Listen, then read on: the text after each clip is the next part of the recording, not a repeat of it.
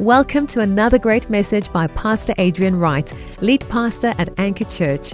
We pray this message will encourage, inspire, and transform your life. Our heart is to share the hope of Jesus with our city and nation. Come on, we trust in Jesus this morning. We believe in Him this morning. Our faith is in Him this morning.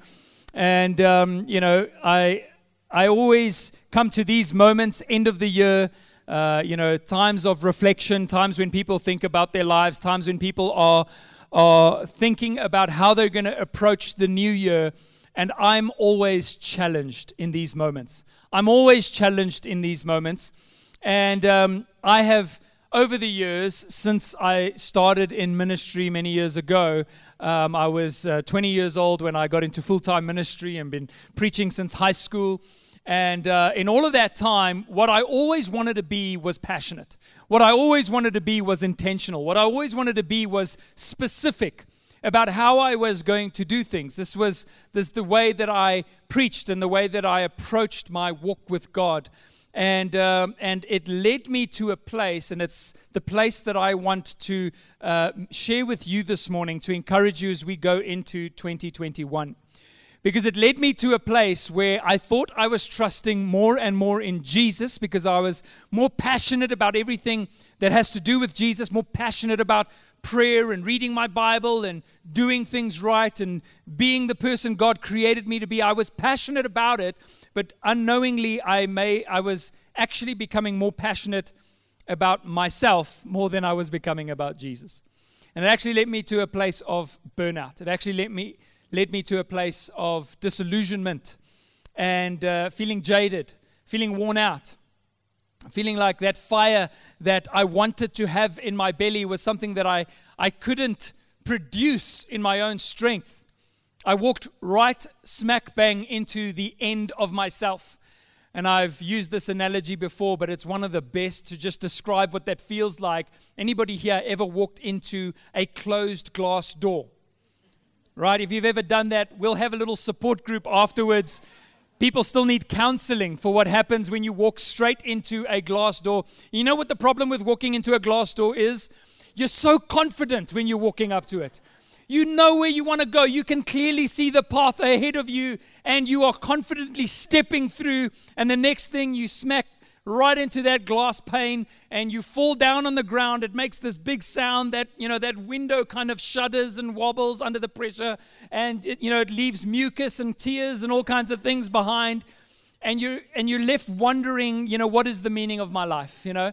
While people standing nearby are trying really hard not to laugh at you and your moment of calamity uh, you know and, and that's what it feels like that's what it feels like when you read the Bible and the Bible tells you this is what you're supposed to do, and you're like, I can see the path. The path is clear, the walk is clear, the, the steps are clear. Let me just read my Bible. Have you ever heard a pastor say that the secret to Christianity is just read the Bible and do what it says? Have any, have you, any of you tried that? Just read it and do what it says. Just take all the principles, take all the rules, take all the morals, take all the things. Just do it. If you've tried, if you've tried hard, you've probably walked smack bang into the end of yourself. And that's what I did. I wanted to be everything that God created. I, I, kid you not, I was a little bit intense. At the age of 19, at the age of 19, I was genuinely disappointed that I had not yet raised someone from the dead. genuinely, that was on my. Not, I used to make long term and short term goals in high school, I wrote down a, long, a short-term goal in high school, short-term, long-term, depending at that age, everything's long-term. But I wrote down a long-term goal. By the age of 19, I wanted to have raised someone from the dead.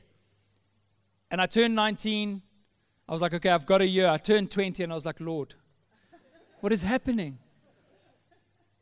And I remember joining a church that valued that kind of, of, of miracle power and, and, and we obviously value that as well but, but i wanted to prove myself over and over and over again. And in trying to prove myself to my leaders in trying to prove myself to others in trying to prove myself to myself and more, most importantly in trying to prove myself to god i reached the end of myself. I burnt out. Some of you are already planning to approach 2021 like that Come on, we gotta, we're going to do this. We're going to fix this. We're going to make it happen. And I'm not saying we shouldn't be motivated, but I'm saying there's something more powerful than that. I got to a place in my life where I had been everything I thought that a Christian was supposed to be, and I felt empty on the inside. I'd been preaching the gospel passionately, but I felt empty on the inside. I burnt out. I was sick for eight months. Went to a doctor. Doctor at one point drew seven vials of blood from me, tested everything that could be tested, sent me for chest x rays, came back, and after all of that testing, all he did was slide a pack of sleeping tablets across the desk and say, There's nothing wrong with you. You need to rest. You need to sleep. I'd reached burnout. And in that state, I was asked by Pastor Mark Hodgetts, who spoke here two weeks ago so powerfully, or actually it was last Sunday. It feels, it feels like forever ago. Um, and, uh, and Pastor Mark asked me to preach on the book of Romans, verse by verse, to second year Bible college students. And while sharing on the book of Romans, while sharing the message of the gospel, something hit me that had never hit me before. At that point, I was an anti grace preacher. I grew up believing that when people preach about grace, it's because they're giving people license to sin. They're saying it's okay for you to just do what you want because grace will just cover you. That was my understanding of grace at that time. And so I got up still with that mindset and I start preaching Romans. Romans will mess you up, right? You really read Romans, it will mess you up. It'll take your theology, it will roll it in a ball, and it will kick it straight through the window. And I started reading Romans. And one passage in Romans 3 caught me. It was like I, I can almost, I can just remember it. I'm so burnt out. I'm sick.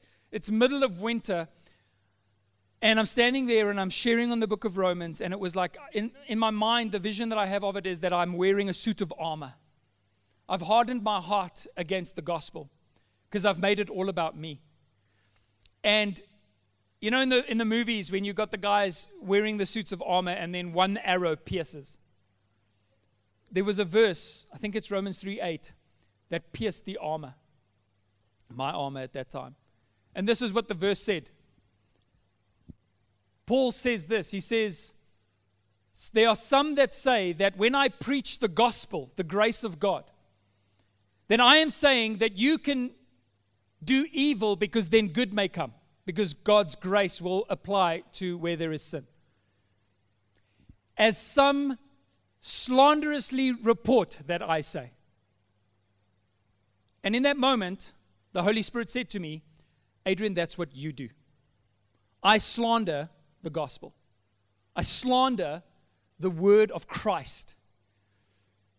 Because I say, oh, don't preach grace because when there's sin, now there's grace. Oh, now you're just telling people they can sin so that good may come. They said it of Paul. And here I am saying it of those who preach that message. Bam. Ouch. I'm still teaching. I'm carrying on with my notes, but I can feel the pain.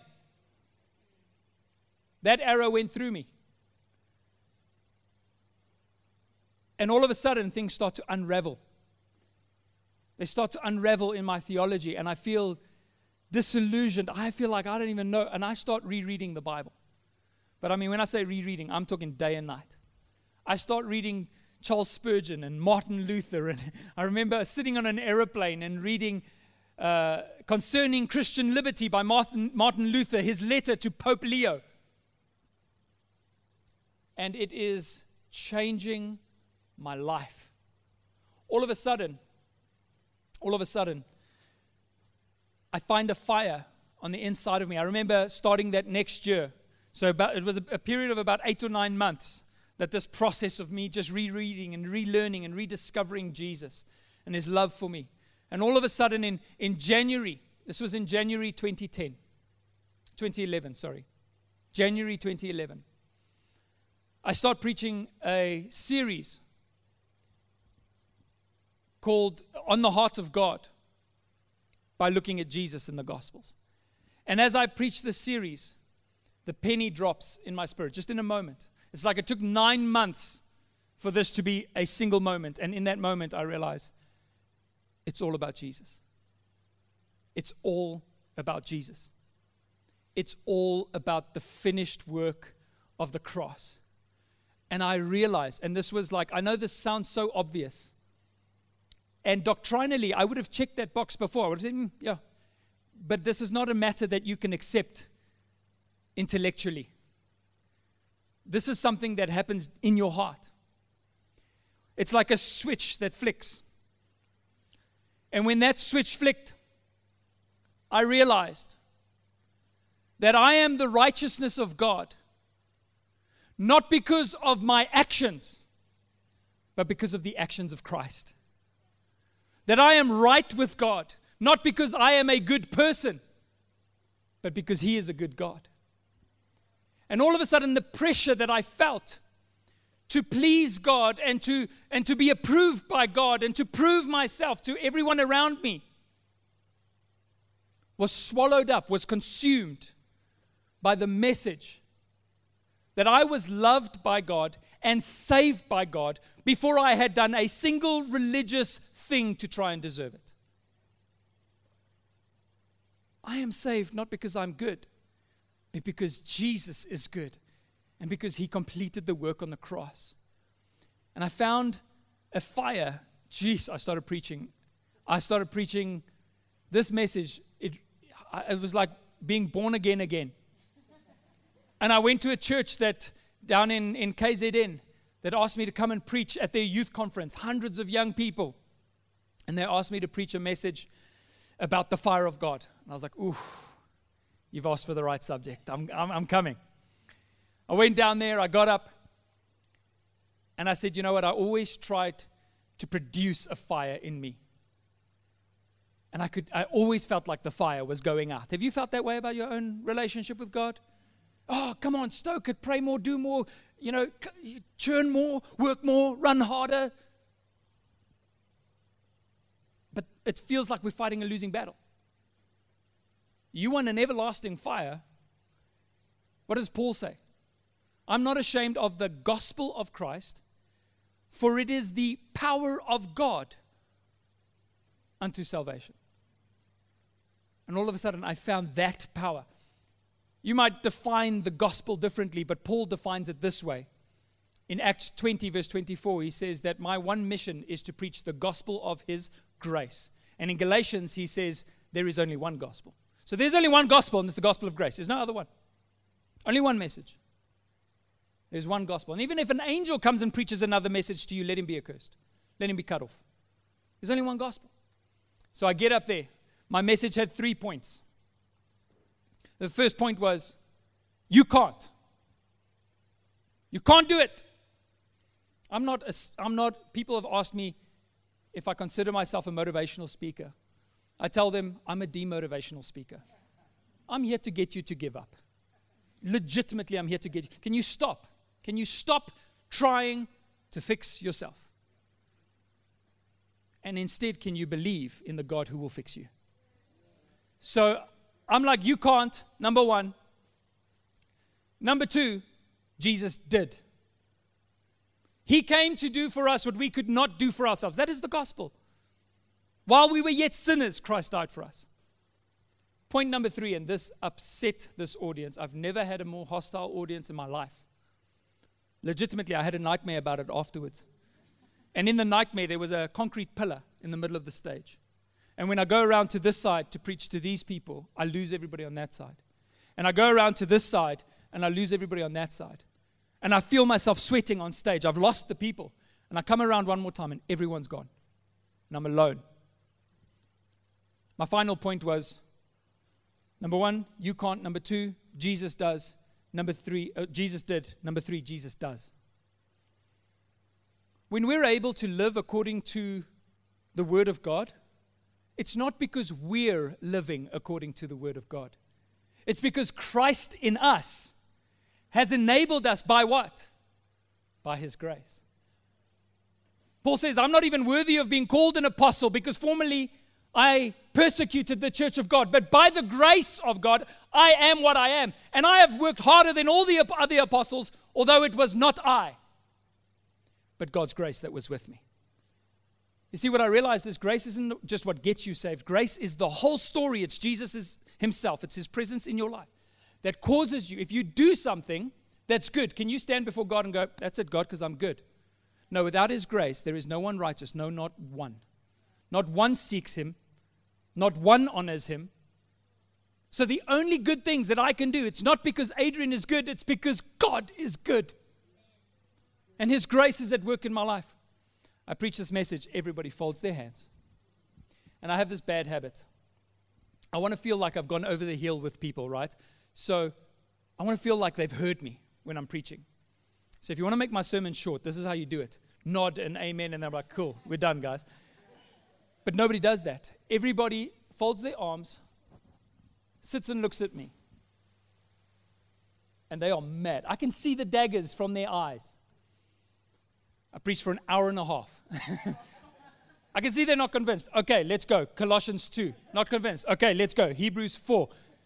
Okay, let's go. Romans 5. Like, I'm like, I just keep adding because I just want them to see this is not me trying to be funny. This is the gospel. I left there that day. The message that I shared was sent to the church that I worked for, and I lost my job for that message. Nothing will upset people more than telling them that salvation is free than telling them that the work of God, I mean, you can preach all kinds of things and make people upset. If you really want to, and I want to use strong language here, but if you really want to upset them, preach grace. You know why? It's something gets up inside of us and says, No, it's me. I want that dignity. I want that right. I want the thing. I want it to be me. I want to fight it. I can feel the people karate chopping my words as I preach it in this church in that church I was in. You know why? It's death to self. Uh, that was my big thing, right? I remember watching, there was, I, at that point, I was watching all these uh, FMX motorbike guys. And I used to throw youth events, and I used to get the FMX guys from Ride Authority to come and do backflips and risk their lives so that a bunch of teenagers can go, oh, wow, that's cool. Um, and I remember this one guy was one of the top guys at the time, and he wrote on his helmet, Dead to the World. Yes, and that, you know, it's bravado. Young Christian, bravado. Like, I want to be dead to the world. And so that was my thing. If you ask me what's your goal as a Christian, it's to be to be dead to myself, to crucify myself. Take up your cross. Anybody wants to follow me, let him take up his cross, crucify himself, and follow me. Okay? I want to do that. Then I was sitting at a dinner one night, having pizza after a Sunday service with uh, a few young people. And, and the one couple, they were sitting there, they asked me this question How do you die to yourself? I don't know, man. I'm like, the best I could come up with is take opportunities to deny yourself. So you're sitting in traffic and you want to get angry, don't. I couldn't answer that question properly. And then through this process, one Friday night as I was preaching, they were sitting in the front, that same couple. And I said to them, guys, you asked me this question. I didn't have an answer. I found it. Here it is. You want to die to yourself. You want to know how you can be one of those Christians that's dead to the world, dead to yourself. Here's how you do it put your faith in Jesus. Because now it's no longer I, but Christ. Jesus says this. They came to Jesus. They said, How do we do the works of God? He said, Simple. Believe in him whom he sent. That's how you do the work of God.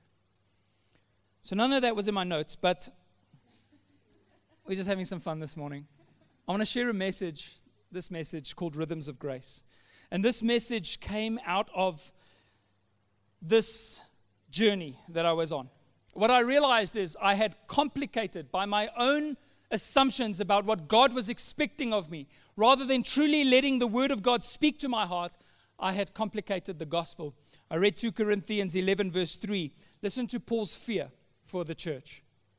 He says, But I fear, lest somehow, as the serpent deceived Eve by his craftiness, so your minds may be corrupted from the simplicity that is in Christ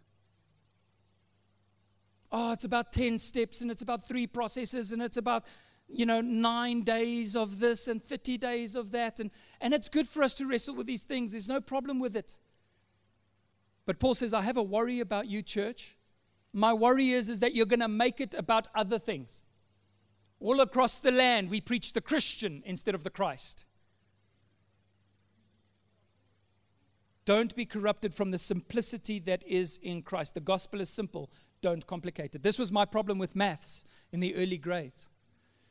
I used to think it was because I wasn't good at maths. I found out it was because I was too good at maths. We would started doing fractions and I would get to the answer and I'd think to myself, that's too simple. And I'd go back and add steps. And when I added steps, I'd get to the wrong answer. It was simple and I complicated it. So, what we do with the gospel, we take it, it's simple. Jesus died for you. You put your faith in him. His grace applies to your life. You're a new creation, now able to live according to the power of the Holy Spirit. Simple as that. What do we do? No, let's add a few things in there. Now, if you really want to be a Christian, you must do, and then you must do this, and then you must do that, and you're not really, if you didn't do that, what have you done? You've arrived at the wrong answer. Now the answer is you. The answer used to be Jesus. It's not about add ons, formulas, equations. It's about Jesus. So I'm not here to give you more principles for 2021. I'm not going to say to you, here's that you, because you already know. Do I need to tell you that you should read your Bible? You know that. Do I need to tell you that you should pray? The problem is people know all these things. Why don't they do it? It's because they've missed the heart of what prayer and reading your Bible and walking with God is actually about. So it's become a duty. It's become what? Maths. How many of you loved double maths in high school? Come on, the more maths, the better. Why do we think we, we hate maths in school and then we're going to love it in church? Why do you think you're bored in church? Why do you think you're bored in your Christianity? Why do you think it's lost all of its luster? Because you've turned it into equations. Who the heck wants to sit around for equations, formulas, patterns? So I'm not here to add to your Christian equations today or give you more protocols or procedures. I preached that message for too long, and I won't do it again. Essentially, what I want to do is sing a song. Not for real, though, because then everybody would leave. But I want to echo a song. Listen to this incredible scripture in the book of Zephaniah. Yes, there's a book called Zephaniah in the Bible. I'm not making this up. Zephaniah 3, verse 17. How incredible is this? The Lord your God is in your midst, a mighty one who will save. He will rejoice over you with gladness. He will quiet you by his love. He will exult over you with loud singing. Can we appreciate that for a minute? When God looks at you, in all of our wrestling and all of our fighting and all of our struggling and all of our striving, he comes and he quiets us with his love. And then he gets up and not just sings, but loudly, loudly sings over you. That's the love of God for you. My question to you today is can you still hear the music? Can you hear the song of God's love over you? Because some of us have been so busy with our equations, nothing's happening in here anymore. We're not overwhelmed by the love of God. And without that, there's, there's nothing, it's empty. This is not a reflection on our goodness. God doesn't sing over us when we've had a good week. And then as we fail, he kind of his song dies down a little bit. No, it's a reflection on his goodness. He sings because he's good and he loves us. Matthew 11 28. If you take any verse for your new year, take this one. Come to me, you who are tired, worn out, and burnt out on religion. You see, it's not Jesus that burns people out, it's religion that burns them out. And I, Jesus, will give you rest. Can I tell you what's the most challenging thing just before I carry on reading that scripture? Can I tell you what's the most challenging thing in the world? In fact, it speaks about this in Hebrews 4. The example of disobedience of those in Israel as they went into the wilderness. You know why they couldn't enter God's rest? Because they couldn't believe, they couldn't trust. Coming to Jesus and saying, I can't, but Jesus, you can, is the most challenging thing to our flesh. Because it's death to the flesh. Okay, I give up. Okay, Lord, my life is in your hands. There is no more difficult thing for us than to do that. And the only way we can do it is by faith. Jesus says, I will give you rest. Walk with me, Jesus says. It's a journey. And watch how I do it. Learn the unforced rhythms of grace. Jesus says, I won't lay anything heavy or ill fitting on you. Keep company with me, and you'll learn to live freely and lightly. Does that sound like the Christian message that we get preached about so often? No, oftentimes it's like, here's another 10 things. Here's another five things. Here's another three things. Here's another most important thing. Here's another, it's all about. Jesus says, I'm not going to lay anything on you, heavy or ill fitting, only what fits. Yes, there's a process. I'm not saying it's easy, but we walk with Jesus. We're yoked to Jesus. Bottom line is, why do we reject this? We don't like situations where we are not in control. We don't like that. For me, even when my wife is driving, and she's a great driver, it's hard for me. It's hard for me to let go. It's hard for me to trust. And I'm constantly offering supportive advice as she drives. Hey, babe, she's a little bit close on the side here. Hey, just watch that car. Just she's like, How do you think I drive when you're not in the car with me? I'm like, Honestly, I don't know. Honestly, I think I was just accompany you on every trip. I don't like handing over the control. We want to feel like we have the power that we can determine the outcome. And so it doesn't matter what scenario it is, and we apply this to our faith. Give me something to do, Pastor. Give me what I must go do this week. Just tell me that, I'll go do it, or I'll try at least. We do that in salvation, and we struggle to allow Jesus to save us. This is so clear. And this is really a white male thing more than anything else. One of my best friends in the world, Will, he often tells me, dude, that doesn't really go in the African culture, right? Because because Will said he'll come with me to the ocean. I've invited him many times. But he, I must just never expect that he would actually get into the sea. Like that is not done. That's, you know, you know, when there's so many times now I say to my wife, I watch guys do things and I'm like, white people. You know, this is just, we do stuff like this, right? And as, and as white males, one of the things we always want to do for some reason is we want to see how deep we can go into the sea right? We want to see, in fact, it's like a mini competition to see who will be the deepest. And then you look out there and you see there's some pretender trying to go deeper than you. And so when he's not looking, you go deeper. And then he looks over, and when he sees you're deeper, the next thing you look back and he's gone deeper. And I don't know why we do this, right? I don't know why we want to compete with who's going to get eaten by the great white first on holiday. But we do it. And there's a moment that I've experienced many times as I've kind of been, I'm going to be the deepest in the sea today where, you know, where the wave picks you up and you come down, your feet can still touch the sand. There's a moment, if you go just one step further, you come down and there's no sand. And I have to admit this today, there's a bit of fear. Right? Because it's like, oops, I'm not in control. If, if a current takes me now, I've got nothing but my arms to swim and try and beat the current. It's a scary moment. And then you're kind of like, no, that's fine.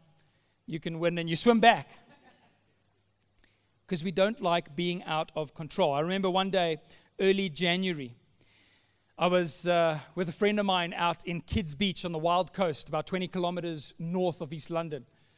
And um, beautiful, beautiful, beautiful January morning, but the swell has hit that little part of the Wild Coast and the waves are pumping. And everybody in town is like, We're going to the beach today. So we're like, We're going to go out in these waves, but we've got to take something with us. And so we open up his garage at his family's holiday home. And in the garage is like a pink boogie board, but it's kind of cracked in the middle, you know, so it's flopping like this. And his baby sister boogie board. We're like, we're just going to mess around. Let's take these two. And we run off to the beach. And uh, the waves are pumping on the one side. We were like, you know what? We'll drift over here in this little gully that exists on the side of Kidd's Beach uh, their main beach. There's no lifeguards. This is a tiny town. And so we get onto these boogie boards and we're just chatting and we're drifting. And I think we got caught in a current without realizing it. Because the next minute we look back and we cannot see the people on the beach. The beach is just a haze on this warm January morning. And we realize we're behind the waves on the wild coast. And there are a lot of sharks out there. And you know what's worse than being eaten by a shark? Is being eaten by a shark while being on a pink boogie board. That is the worst way to go. And so we're like, man, we're in trouble. I've, I've got a photo of what Kidd's Beach waves look like. We're, we're out behind that. Ill equipped, to say the least. And so we're like, the quickest way, we can't fight this current. Let's go back and catch a wave. And so, you know, from the back, they don't look so big. And so we paddle to where the waves are starting to almost break. And I remember distinctly the feeling of seeing that wave come over me like this and thinking to myself, yeah, it wasn't the best idea. what I have in my hands is not sufficient. I didn't see my friend for 25 minutes, except on one occasion where I saw him roll on some rocks. We didn't even know there were rocks out there. He's rolling. I'm like, well, let's just hope we make it out of this alive. 30 minutes later, we're out on the beach, just thanking Jesus that we survived. I remember actually trying to catch that first wave. I was on the broken pink boogie board. The moment that wave started pushing me, the front dipped in and I was rolled. And I didn't know if I was going to come up again. And I realized that this is so much of what life is like. We always look at the things we have in our hands. Oh, I've got my career. Oh, I've got my bank account. Oh, I've got my intelligence. Oh, I'll make a plan. Oh, I've got whatever. Whatever the thing is that you're like, this is going to get me through. You know what? It only ever seems sufficient until the proper wave starts breaking over your head.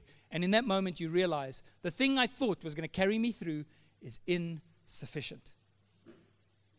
You're not going to make it. You're not going to make it in your own strength. Your strength isn't sufficient. But yet, we still want to remain in control and determine the outcome. And the problem is, and this is our biggest battle as Christians, we are our own greatest idols. We want to be our saviors. We don't want, genuinely, we don't want another savior. This is why the Pharisees, in fact, rejected Jesus. You know why?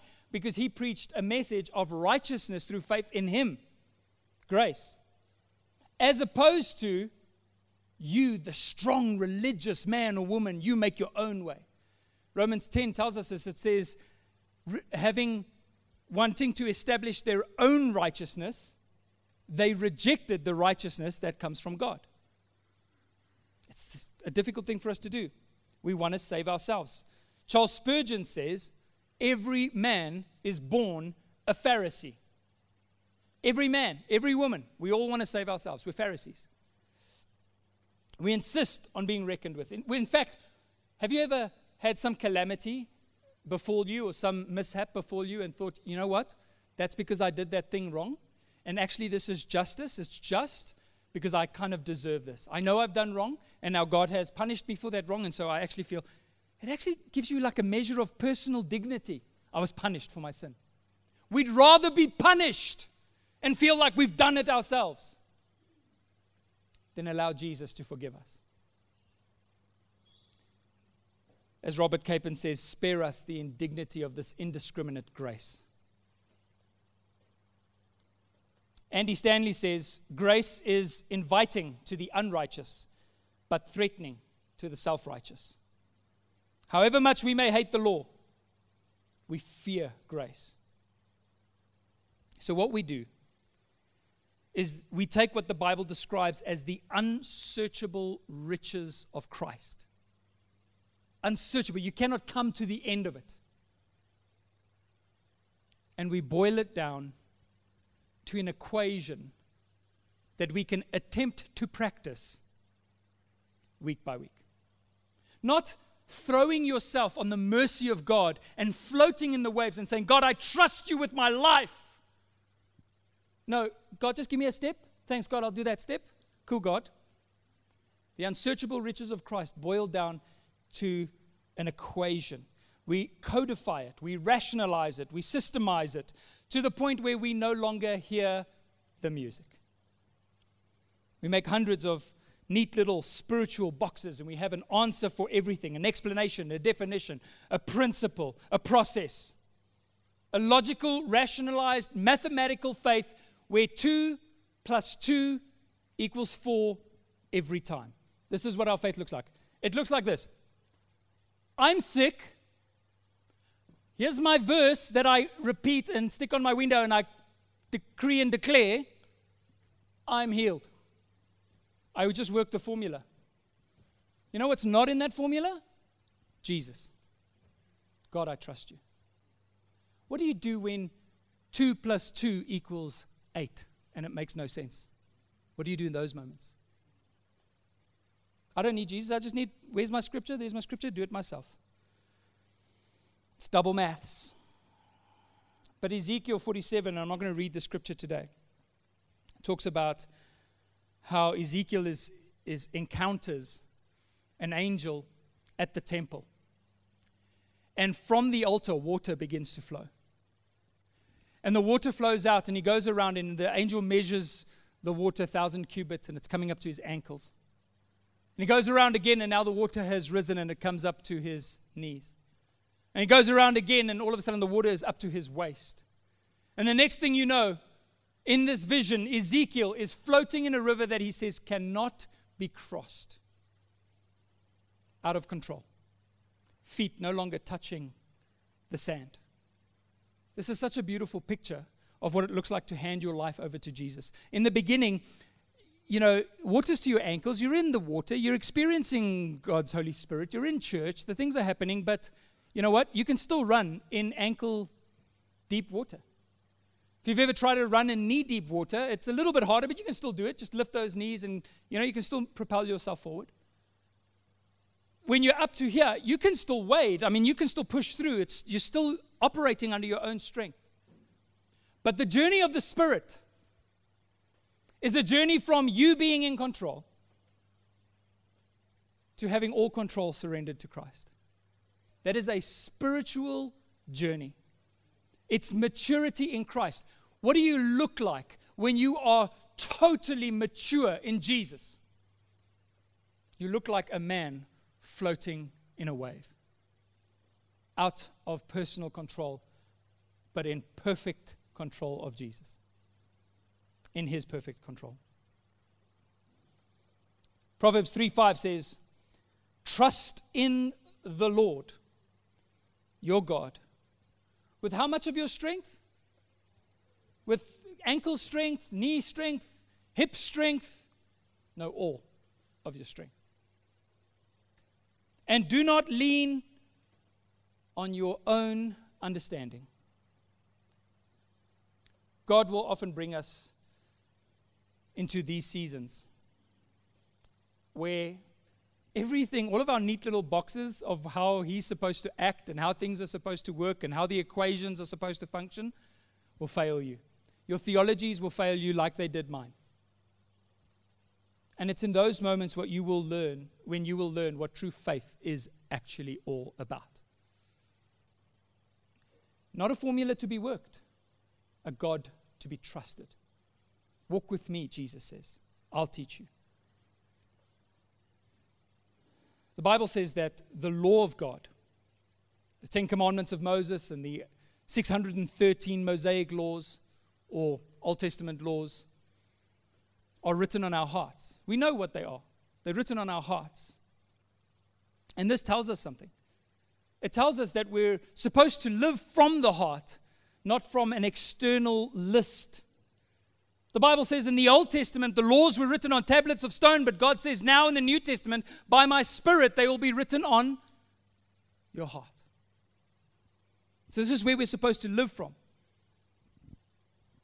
Not seeing our relationship with God as a maths equation, but like Ephesians 5 says, constantly making melody. There's the song in our hearts unto the Lord. So, I want to submit this idea to you this morning. Maths and music are actually completely related. Music cannot work without maths because otherwise there would be no rhythm, right, Mehi? Is it not right? Come on, there's, there's timing, there's mathematical equations, there's things that sound right and do not sound right according to how the maths functions. So, maths and music actually come from the same place the harmony, the melody, the timing. And it's the same with the law of God, living according to the law, or living according to grace. They're related. The law is holy. Why? Because it expresses the righteousness and the righteous standard of God. So the law is holy, even as Paul says. We can look at the law, we can go to the Old Testament, and we can say, I'm going to follow this. But you know what the big difference is between the law and grace? You know what the big difference is between maths and music? You can't dance to maths. I mean, if Mehi got up here, took the MD mic, and said, All right, guys, we're to I'm to spout some equations. Let it move you. How many of us would start moving to the rhythm? You can read the law, it won't change your heart, it won't move you. But when you hear music, sometimes you're sitting in your car at the petrol station, you've got your window open and a taxi parks nearby and they've got a beat going. And even though you don't necessarily like the music, all of a sudden you realize your foot's tapping. It's something that happens deeper inside of you than, okay, this is maths, let me dance. Do you think if you ever went to a wedding, do you think the best dancer on the dance floor is going to be the person that goes, right, step one, left? Even though there is that song, hop two times, you know, the whole thing, like cha cha, real smooth. You know, the whole thing? If you would imagine if you were dancing off of instructions, you'd be the worst dancer on the dance floor. It's the person who can hear and feel the music, the grace of God, that begins to move according to the unforced rhythms of grace. You're dancing, you don't even know that you're fulfilling the law. And you're doing it from the most authentic place you've ever done it before. Not, I'm trying to impress God, but God is moving me. He, my Savior, my King, my God, is singing over me, and His song is moving me to fulfill the law I don't even know I'm fulfilling. It's the law of love, it's the law of Christ. In maths, you're always figuring things out. In music, you're just being moved. Maths only satisfies you when you get all the right answers. But with music, you don't need an answer. The rhythm of God's grace, I wholeheartedly and completely believe, will move you to do things in a way that honors God that you were never able to do trying to follow the law because it transforms the heart. This is why the Bible says, without faith, it is impossible to please God. You can do all the religious things, but like Jesus said, these people honor me with their lips, but their hearts are far from me. Now you get to be genuinely yourself, no more pretense. I remember in that time when I still had all these people, there was a lot of kind of semi scandal around me having moved on from that church after that message I preached. And I remember they were all talking about, no, now they're re-preaching the law every Sunday because we have to counter what Adrian said. And I remember tweeting something back when Twitter was still a thing. I said, You can all rev your religious engines at the line to see who gets across the finish line first. You know what I'm going to do? I'm going to turn left and go have an ice cream. I was super creative. Because what I realized is I'm not trying to impress anybody. I can rest. You guys rev. Come to the you, you haven't come to the end of your strength yet like I had. But I'm just going to sit here and allow Jesus to be my savior. Allow Jesus to be my savior. Will you let Jesus do the heavy lifting in 2021? In fact, I didn't even realize this, but this is the 10 year anniversary of me preaching this message. I'm so grateful. I can promise you now, I'm a better husband. I'm a better father. I'm a better pastor. Not perfect by any means. You can ask my wife. But I shudder to think what I would have been like if, on top of all of this, I still held on to self righteousness. Shudder to think what I would have done to my kids, to my church, to the people under my care. Because all I would have done every Sunday is point at each of them instead of pointing them to Jesus. Titus 2, verse 11, my final scripture, says, For the grace of God that brings salvation has appeared to all men. A lot of people stop there and they go, Yeah, that's salvation. We need grace for salvation, and then after that, it's up to us. As Pastor Mark says, the Greek for that is rubbish. What does grace do? It teaches you. Did you know that grace teaches you? What does it teach you? Teaching us that, denying ungodliness and worldly lusts, we should live soberly, righteously, and godly in the present, present age. If Jesus became to us grace upon grace, and we say grace leads us to sin, what we're saying is Jesus leads us to sin. It's a blasphemous thing to say. No, grace, when God is present in your life, it teaches you to live soberly, righteously, and godly in the present age, looking for the blessed hope and glorious appearance. You know, when you love God, you're not afraid of His coming. You cannot wait. You're waiting in expectation. Why? Because you're not, oh, what have I done wrong? What is God going to say when He arrives? Am I good enough? Have I done enough? Am I, am I impressive enough? No. I can't wait to meet my Savior. Why? Because we know we're saved looking for the blessed hope and glorious appearance appearing of our great God and Savior Jesus Christ, who gave himself for us that he might redeem us from every lawless deed and purify for himself his own special people. This is what grace does zealous for good works. Because I know that as I'm preaching and as I preach this message, people always think, but where's the works? Come on, faith without actions is dead, Pastor. Yes, it is.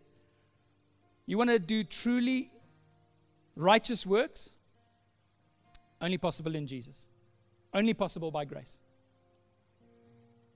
God not only asks us to do the work, he causes us to become 2 Corinthians 3:18 transformed from glory to glory into his image as we behold him we become the kind of people that naturally live in that way I don't just want to do I want to be. Being is better than seeming. I don't want to seem good. I want to actually be it.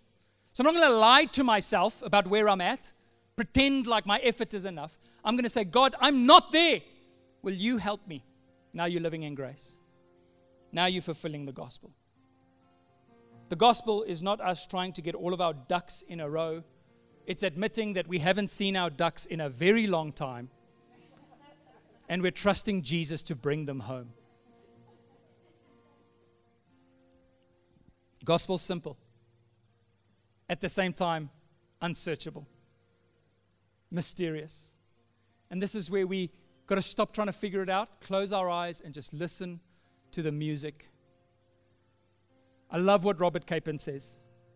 He refuses to have this whole thing boiled down to an equation, and he says this. Got that quote from Robert Capon. No simplifying of the gospel. We're not going to make it an equation. No Chinese restaurant church where we eat plausibilities and feel hungry an hour later. Have you ever walked out of church going, Oh, I feel so stirred? An hour later, you're like, Ah, I was pumped an hour ago, but right now it's Monday coming and I just feel finished. Why is the fire going out? You're eating plausibilities. You're snacking on equations.